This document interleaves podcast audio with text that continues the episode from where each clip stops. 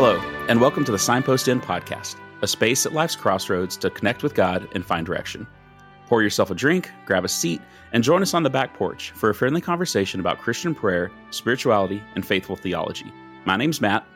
And I'm Brandon, and we're really glad you're here. The Signpost Inn podcast is brought to you by the Signpost Inn Ministry, where we offer spiritual direction, retreats and sabbatical residencies, and lots of resources and training. You can find out more about what we do and support us by visiting signpostinn.org. And as you can probably tell from the Christmas music playing, this is our special 2021 Christmas podcast. This episode is being released on Christmas Eve, and we're going to talk with Liv and Matt and myself about the incarnation and what it means that God became one of us and was vulnerable.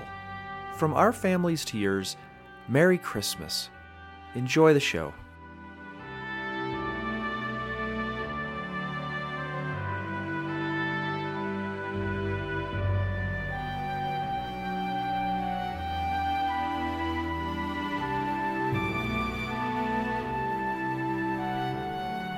Well, welcome everyone to our Christmas special. I have with me Matt Boland and Liv Booth. Uh, Merry Christmas, guys. Merry Christmas. Merry Christmas, Brandon. It is good to be here with you on the back porch of Signpost Inn, and welcome to everybody who's joining us. Uh, hope you're having a lovely Christmas Eve, Christmas Day, Christmas season as you're listening to this uh, podcast, which is being released on Christmas Eve 2021 we wanted to get together and talk about Christmas and the incarnation. And Matt, before we started recording, you were telling us a, a cool story that made a connection. Uh, you had experienced some stuff that connected to Christmas. Can you tell everybody that story again? Yeah, yeah, happy to.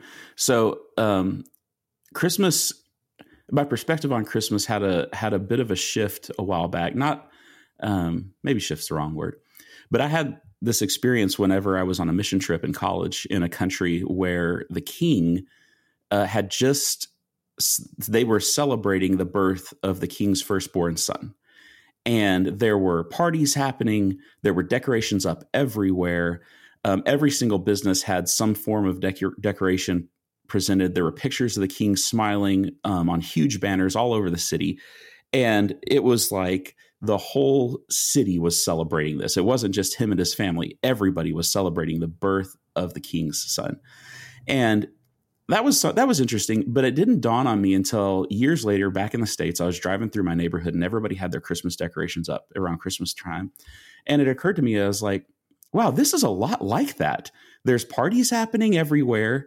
There's decorations up and everybody is celebrating this momentous occasion and it just kind of i don't know it, it put it in put christmas time in a new perspective and it put the celebration aspect in a new perspective and it really was kind of mind-blowing and um, you know it, it makes me think of of the biblical story where um, you know the angels appear to the shepherds and the shepherds get a glimpse they they catch a bit of a glimpse of the party that's going on in heaven and it's almost as if all the celebration in heaven just wasn't big enough. We've got to include more people in the celebration.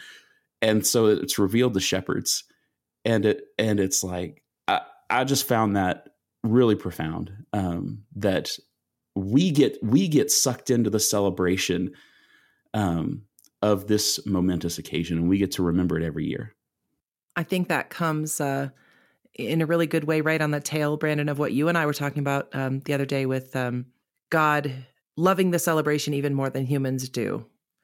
Um, the wedding of Cana being this this really big party that isn't um, yeah it shows us something about about the the celebration that happens you know within the trinity himself and then in heaven and and that we're welcomed into that i love i love that idea and i love the idea that there's you know there ought to be fanfare parades all these sorts of things and at the same time god surprises us because we have all of the angels singing and all of this being you know proclaimed to the ends of the earth but at the same time the song that we end up hearing the most is you know maybe mary's lullaby the fanfare that welcomes in this king is also something very quiet. And I think that's why we love Christmas Eve so much and we haven't let it go. You know, we we celebrate Easter, the big celebration day, but there isn't kind of that quiet side of Easter in the same way that there's that quiet side of Christmas that is part of celebrating the the huge event of the incarnation. There's a quietness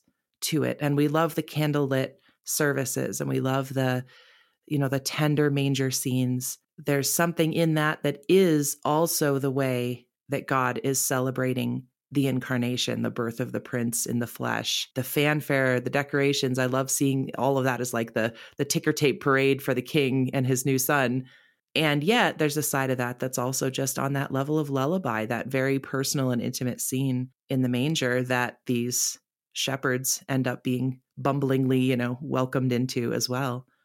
The Im- the important aspect or maybe the, the important difference between the story of Jesus's incarnation, Jesus's even uh, you know Jesus's birth versus the story you told Matt is that as we as we talk about every Christmas and as we sing about in our songs that his birth was very humble, very lowly, very there was the fanfare in heaven, but in an important and for a very important reason, God's entry into the world as a human being is is a very small event because that's like that the whole point of it is that God becomes one of us in our lowly state in enters into our suffering and is here for the purpose of taking on our sin and suffering. I mean, he's not he's not here to come back in glory and rule and judge and you know, yay, now we have a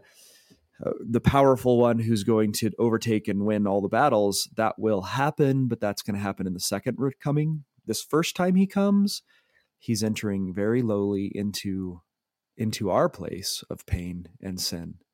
And I think that's really like that's something we often I think we capture it like Lee was saying in the quietness of the celebrations and in the even in the darkness of the Christmas months and things that we like to, to celebrate, unless you live in Australia. But Matt, you were saying, and it makes me think about, I mean, because we were chatting about this before we hit record, but you were just talking about how we often don't like to think of God as being vulnerable. My philosophical side gets that. Like the philosopher's God is not a vulnerable God, right? The philosopher's God is the all powerful, impassible, which means can't suffer, can't get hurt, you can't do anything to him, doesn't need anything, etc. And that's true of God in his divine myster- mysteriously divine nature.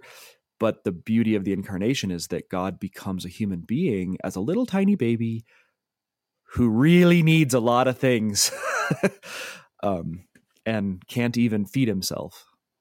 It it may even come down to this is part of the offense of the gospel, where we're celebrating the central event in, in relation to humanity um, of the, the Holy Trinity connecting with humanity so intimately as to become one of us. It's a part of it that we sometimes don't let ourselves dwell on the, the vulnerability of God, the smallness of an infant, the quietness of God's action. It's almost like we don't want to insult him by dwelling on those times when he is weak and woundable.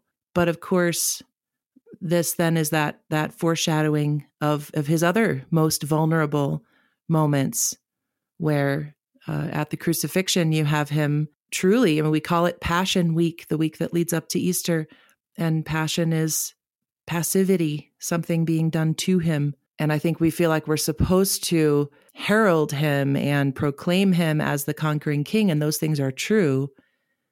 But the kind of king that he is is is one that's almost, um, you know, in that to say it really strongly, almost in that offensive way of, yeah, this is a king who is going to show up to be passive in the story in some important ways. Well, and what you're saying, Liv, reminds me um, of that passage out of Hebrews, and I'm pulling it up right now. Give me a sec. It, it's out of Hebrews chapter 4, where it's talking about Jesus as the great high priest.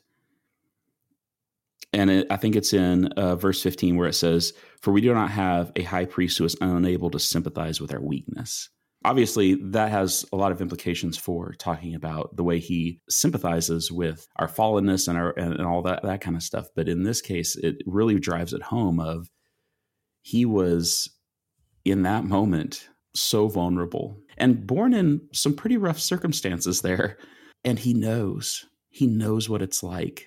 And that's so meaningful that we have a god that loved us so much that he gets down on our level and gets down into the circumstances that we're we find perhaps miserable and and awful and he's right there with us going through it too. And and for a long time he's not he's not quick to jump out of the humility and the the suffering. It's not like he appears in our life for a moment and then takes off. He lived you know, incarnate in the same long lifetime experience that we have without a sense of it being over quickly. And so he has, he can sympathize with our weakness without an immediate solution. Well, there's a lot there. The solution is that he is with us. It's we think of solutions in our short short sightedness. We think of solutions as being, will stop me from hurting right now, fix it, be done. I never want to hurt again. And God has a very different way of understanding what the solution is. And he because we want we want to be done and we want there not we want the rewards, we want not to be having to work, all the things not having to suffer. And God's answer is like, well, what you really need is my presence. What you really need is to be close to me. What you really need is to be connected to me. So here I am with you. And I'm not going to tell you why, or I'm not going to quickly resolve the suffering because being with you in it is actually the thing you need. That's actually the purpose. What's so, one of the things that this is making me think of before we before we got here, I was poking around and looking at different thoughts and ideas about the incarnation, and um, I came across so Ignatius does this. He has a, a spiritual disciplines like a lengthy, long. You can go for I can't remember how many weeks it is retreats on these, and one of the things he does is he has a meditation or contemplation, if you will, on the on the incarnation, and he asks you to imagine from the Trinity's perspective right before the Annunciation, right before the angel Gabriel announces to Mary that God is becoming man. And it's just this beautiful little imaginative story where where God is excited. And he's like, now is the time.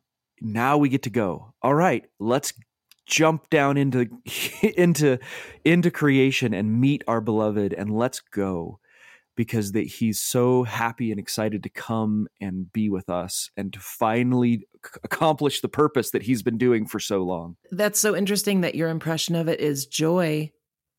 I've thought about that that moment before the incarnation before and I guess I only ever saw it as pretty sorrowful. You know, sending your son off to war. Here we go. Can can you tell me some more about the idea that that feels joyful to you? Um yeah, it's the I think it's I think it's certainly a mixed emotion because he knows he's going to suffer, but at the same time this has been the purpose all since the beginning. Like here finally now the whole goal of creation gets completed. God unifies humanity to himself. And now it's happening. And now they get to go do the thing. And now he gets to go be completely intimate with his beloved. Like there's no more separation, there's no more waiting.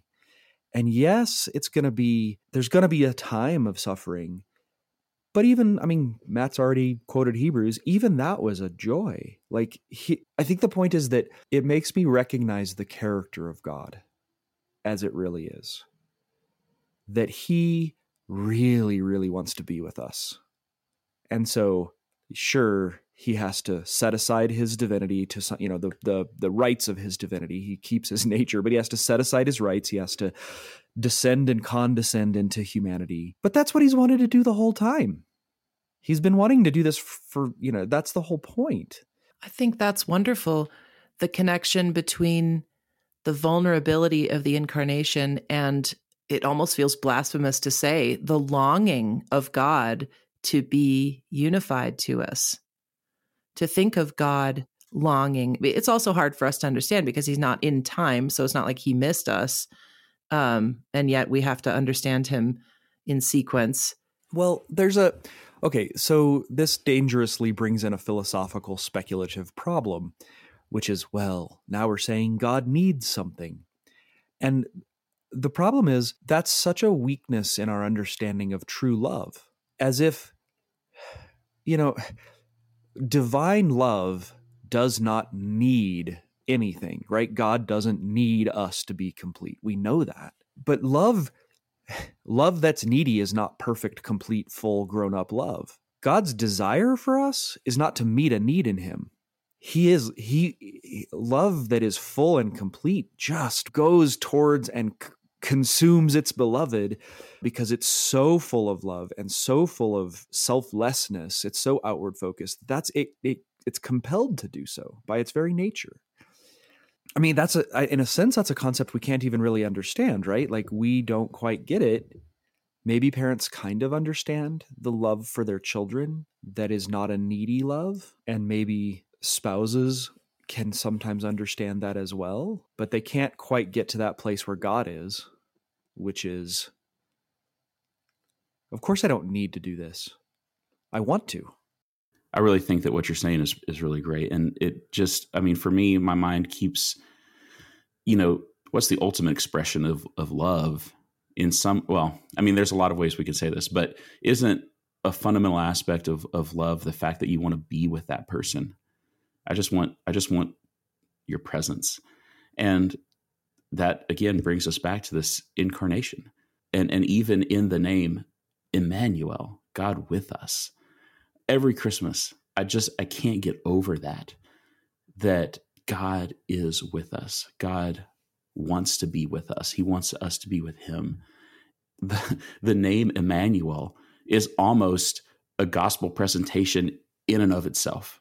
Yeah, it is. And so I'm I'm going to have to refer to Kierkegaard for a minute just because he always comes up in my mind with this particular story exactly, but also because he always comes up in my mind. But he tells a story about the incarnation. The story is that a king falls in love with a peasant girl and he knows that he can't he can't go get her as the king. Like if he were to ride up on his white stallion in all of his kingly dress with all of his servants behind him and carry her off to the castle and marry her, she would marry him. But she would do so out of fear and duty. So he doesn't want that. He doesn't want her to to always be his supplicant. He doesn't want her to always be in this position of weakness. So what he does instead is he puts on a bunch of homeless looking clothes and he goes and he becomes a beggar. And then he goes to her house and begs and he woos her as a beggar. And she falls in love with him, but has this very kind of like, well, I'm doing you a favor kind of mentality, right? Here's a peasant woman marrying a beggar, and she has this sense of like, well, I'm doing you a favor because obviously you're not, you don't even come up to my status. And then after they get married, he reveals who he really is. And the idea is that throughout their marriage, then they're on equal footing in this important way that she feels and understands his true deep love but she also has had this moment of understanding that that he he put it aside for her and that she's so she has an understanding of her own value in his eyes in a way she never could which gives her a kind of freedom with him and there's another thing that he's doing with that story but in this context boy that just there's something amazing about jesus becoming a baby you know lying in mary's lap needing to needing his mother and his father's care. Um, even when he's dying, he needs friends, and he's just constantly very needy throughout the whole time of his incarnation. And I, the one thing I did want to say is what's really interesting about all of that is it reveals his glory. Like it reveals just how much he loves us. and we have this weird position of being like, well, I need to go help the Lord, right? I need to go help the the baby Jesus. I need to go help the dying Jesus. But of course, our helping him is like a gift to us. It's not a need. He's not like, "Oh, I need your help." He's like, "I'm going to gift you the opportunity to help me because I love you so much." So when you're saying that this is a it's a wooing relationship, it's a a relationship um, that really does have um, I mean, he talks about it that way, a, a real marriage aspect uh, to it, or analogously, you know, within a marriage, and this is something, you know, we talked about even before we got married. One of the most important things is compassion on your spouse and to say that I see the vulnerable side of you and I'm not just, you know, I'm not in this relationship because I'm overawed by your abilities or, you know, I'm I'm just you're you're perfect and we're walking into it, into it that way.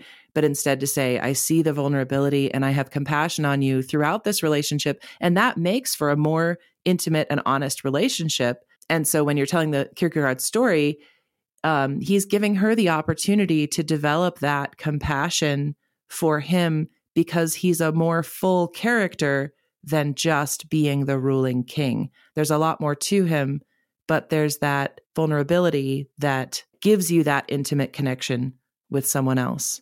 Yeah, absolutely. And I think our I think we are talking about a great mystery here that none of us can really grasp in this this side of of perfection and completion because we are so enamored with power. We are so we we are so enamored with power and flashy glory of, you know, showing off one's power and authority that we don't that we fail to see that God continue continually is reversing that way of thinking. And like what's truly glorious about Jesus, what's truly glorious about God is that he'll give it all up for us. And in some sense, like, what do you think? You know, which is which which man is a better man? The one who's like, I am so amazing and powerful. Yes, you will marry me, and I will protect you, and you will and care for you, and you shall be my bride, and I will always be amazing. or you know, or the man, you know, I mean, because that guy get that guy's like, of course you will love me, or the guy who's like, you know what, I'm amazing, but I'd give it all up just to make sure you knew you were amazing. I'd give it all up. And I like you, and I want you to to be glorified and empowered and feel well. And that's that's the point, isn't it? That we can't possibly believe that he actually wants us unless he goes to these absurd lengths. You know, I mean, I think it's the central struggle of the Christian life is for goodness sake to believe that he wants you. He really, really wants you. So, what he has to do almost in the incarnation is look at this absurdity. I will become an infant. I will grow up as a little kid and be potty trained and learn how to read because of how much I love you. For goodness sake, what more can I do? Hmm. Yeah, that's good. Yeah. Well, I think that's probably a good place to wrap this conversation up. Um, Merry Christmas. Merry Christmas. And enjoy your families or wherever you are knowing that God really wants you. And that He's there in the quiet with you because He wants to be. Amen. Well, thank you everyone for joining us on the back porch. Until next time, may the grace of our Lord Jesus Christ go with you wherever the road takes you. Amen.